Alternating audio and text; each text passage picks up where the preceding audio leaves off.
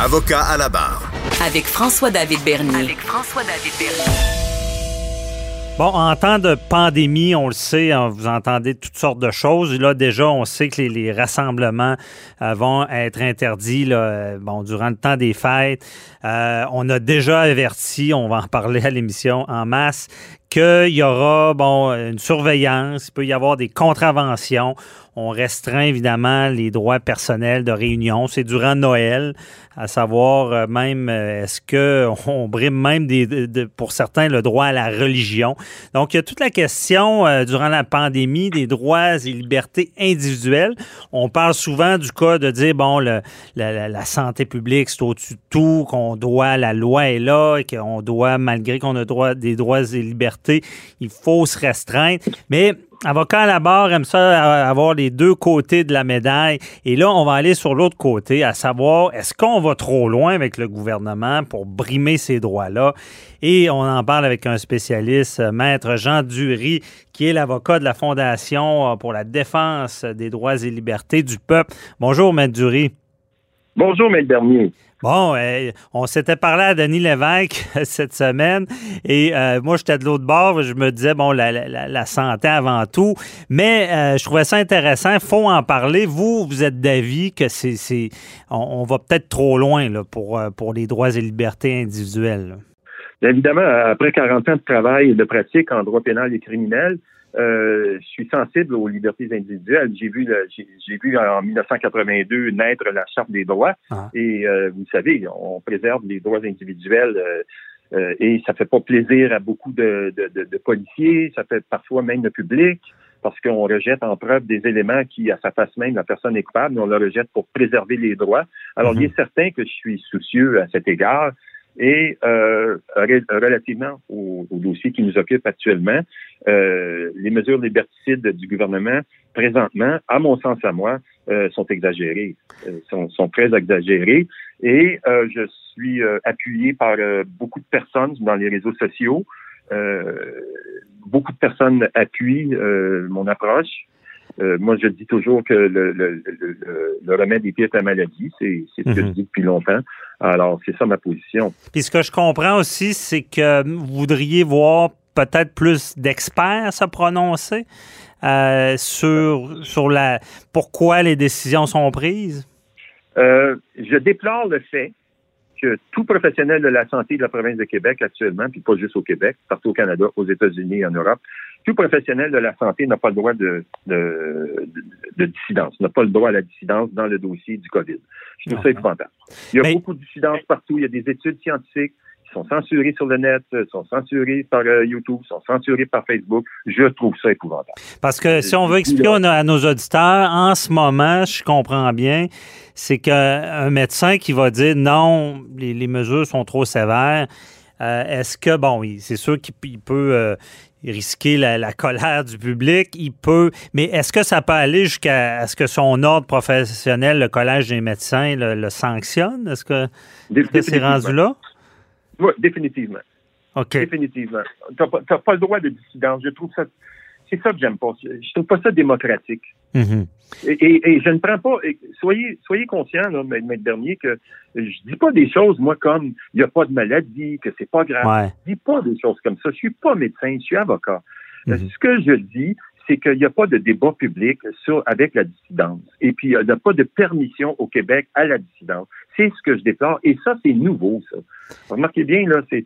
C'est nouveau. On jamais vécu. C'est nouveau dans l'histoire de, de, de, de l'humanité. Mm jamais vu, ça. C'est une première... On n'a jamais vu ça dans l'histoire. Ouais. Il faudra se rassembler. T'es, en train de mourir, t'as pas le droit de voir tes enfants. C'est nouveau, ça. C'est, du jamais vu. Mm-hmm. Alors, c'est pour ça que quand on prend ces mesures-là, euh, il me semble qu'on devrait euh, faire des tables rondes, euh, établir des, discussions avec la dissidence, parce qu'il y en a beaucoup sur le net. Beaucoup, beaucoup, dans le monde entier, il y en a beaucoup. Mm-hmm. Et sont, sont muselés, sont censurés, Parce que c'est ça qui est intéressant, euh, parce que déjà, dernièrement, on a parlé beaucoup de censure. On se rappelle de l'histoire de M. Legault qui, avait été censuré parce qu'il avait, il avait lu, il disait qu'il aimait un livre de Mathieu Boccoté. Euh, forme, mais là, c'est sûr que ça scandalise d'être censuré. Mais là, est-ce qu'on est en train de... C'est une censure sanitaire dans le sens qu'une personne, on va identifier une personne qui va dire, ben c'est peut-être des mesures trop graves ou euh, trop, trop sévères, on, va, on va l'accuser de, de, carrément de rendre malade du monde, puis on va aller dans l'extrême à vouloir le censurer. Oui, ben c'est ce qu'on fait. On va le traiter de conspirationniste, de complotiste immédiatement. Euh, mhm. Moi, heureusement, je suis avocat, je peux me permettre de, de, de, contester. Euh, J'aurais pas de problème avec le barreau parce que je conteste, mhm. euh, parce que c'est normal. Je peux contester, mais ce que je déplore, c'est que dans le domaine médical, on peut pas contester. C'est ça que je dis.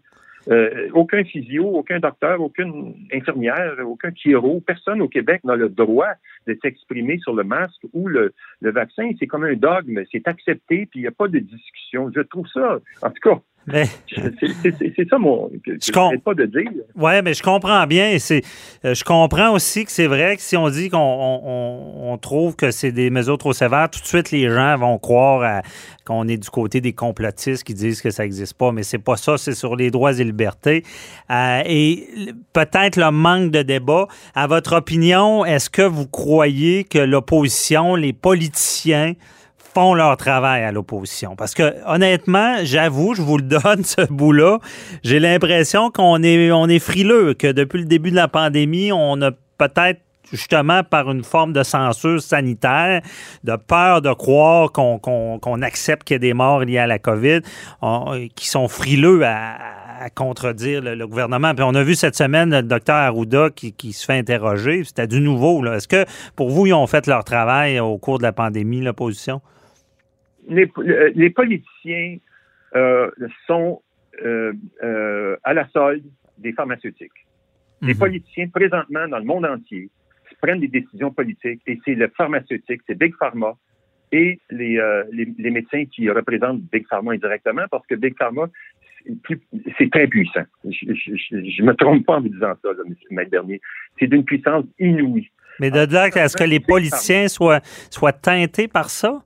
Pas dans le sens teinté. Dans, euh, évidemment, il peut y avoir des conflits d'intérêts. Ceux qui, un médecin, par exemple, qui pousse le vaccin puis qui est, qui est, actionnaire de, de, de, Pfizer, il est bien certain qu'il y a, il y a conflit d'intérêts. Mais je parle pas de ça. Je parle pas non plus des politiciens en conflit d'intérêts. C'est pas ça que je dis. Mhm. C'est que les décisions sont prises politiques. Ce, ce sont des décisions politiques et qui sont dictées par l'OMS et par les organisations de Big Pharma dans le monde entier pour vendre leurs vaccins.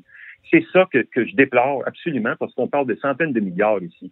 Les, les, compagnies pharmaceutiques euh, avec les vaccins, et puis là, je discute pas de la propos du vaccin. Là. Mhm. pas, comme je dis, là, je dis pas, je dis juste que c'est que, que c'est ça saute aux yeux. Là. On n'a pas besoin d'être conspirationniste pour voir ça. Or, présentement, même les médias ne peuvent pas en parler. Les médias ne peuvent pas s'opposer à ça. Il n'y a pas juste les politiciens, il y a les médias et euh, tout le monde, en fait. Tout le monde qui travaille dans un endroit ne peut pas faire opposition à la situation actuelle parce qu'il perd son emploi.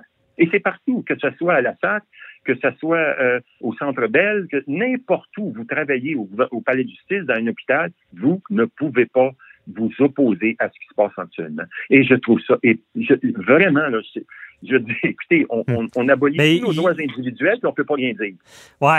Puis il y, a la loi quand même sur les. les, les, les, euh, comment on appelle les.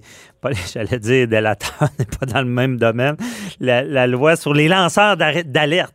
Parce qu'il peut y avoir quand même des gens qui dénoncent, qui sont protégés, qui, sont dans le système, mais ça, c'est pas assez fort comme, comme protection. Mhm. Non, non. de, toute façon, les médecins lanceurs d'alerte sont à la retraite. Quand on arrive à la retraite puis on n'a plus rien à perdre, à ce moment-là, on parle. Mais pendant qu'on est médecin, il y en a beaucoup qui s'opposent actuellement. J'ai pas peur de le dire. C'est évident qu'il y en a beaucoup qui peuvent s'opposer actuellement. Ils peuvent pas rien dire. Beaucoup d'infirmières s'opposent, elles ne peuvent pas rien dire. Alors, mhm. c'est déplorable. Moi, je trouve. Ben, euh, comme je vous dis, je, je comprends votre point sur. C'est vrai que euh, il y a, peut-être une forme de censure. C'est difficile de dire une opinion sans être accusé de beaucoup de choses.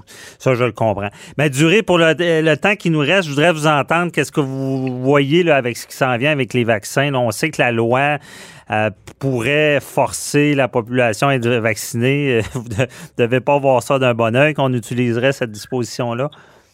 Disons que moi, je, travaille en droit euh, depuis 40 ans, puis je prédis que le vaccin va être mon plus gros dossier dans ma vie. Ça va être le dossier de ma vie parce que l'opposition dans le dossier du vaccin est gigantesque. Hmm. Et le gouvernement doit le savoir actuellement qu'il y a beaucoup de monde qui s'oppose au vaccin. Euh, ils ont été testés sur des, des, des, légumes, mais ils n'ont jamais été testés sur des humains. Puis on va, on va, on va devenir des cobayes. Puis ça, c'est une littérature qui circule euh, partout sur le net. Euh, alors, je, je peux me permettre de le dire. on parle de thérapie génétique et c'est nouveau. Alors, il, y a de l'opposition. Il va y avoir des recours judiciaires, c'est bien certain. écoutez, on, on, rentre dans un, un domaine où les libertés civiles sont complètement mises de côté. Alors, il est bien certain que c'est un très, très, très gros dossier, avec plusieurs, plusieurs études scientifiques qui vont se faire opposition. Je ne dis pas, d'emblée, je ne dis pas que, que, que un ou l'autre a raison.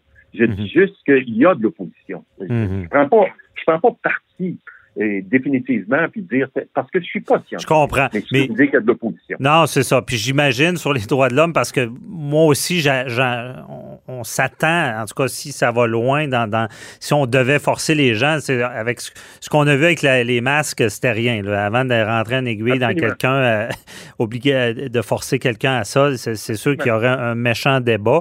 Et euh, moi non plus, je me prononce pas là-dessus. Je sais pas s'il y a des effets. C'est ce que je constate, c'est que c'est une approbation de vaccin, de faire ce genre de vaccin-là, c'est quand même historique que ça soit fait aussi rapidement. C'est sûr que ça peut ah. euh, amener à certaines craintes.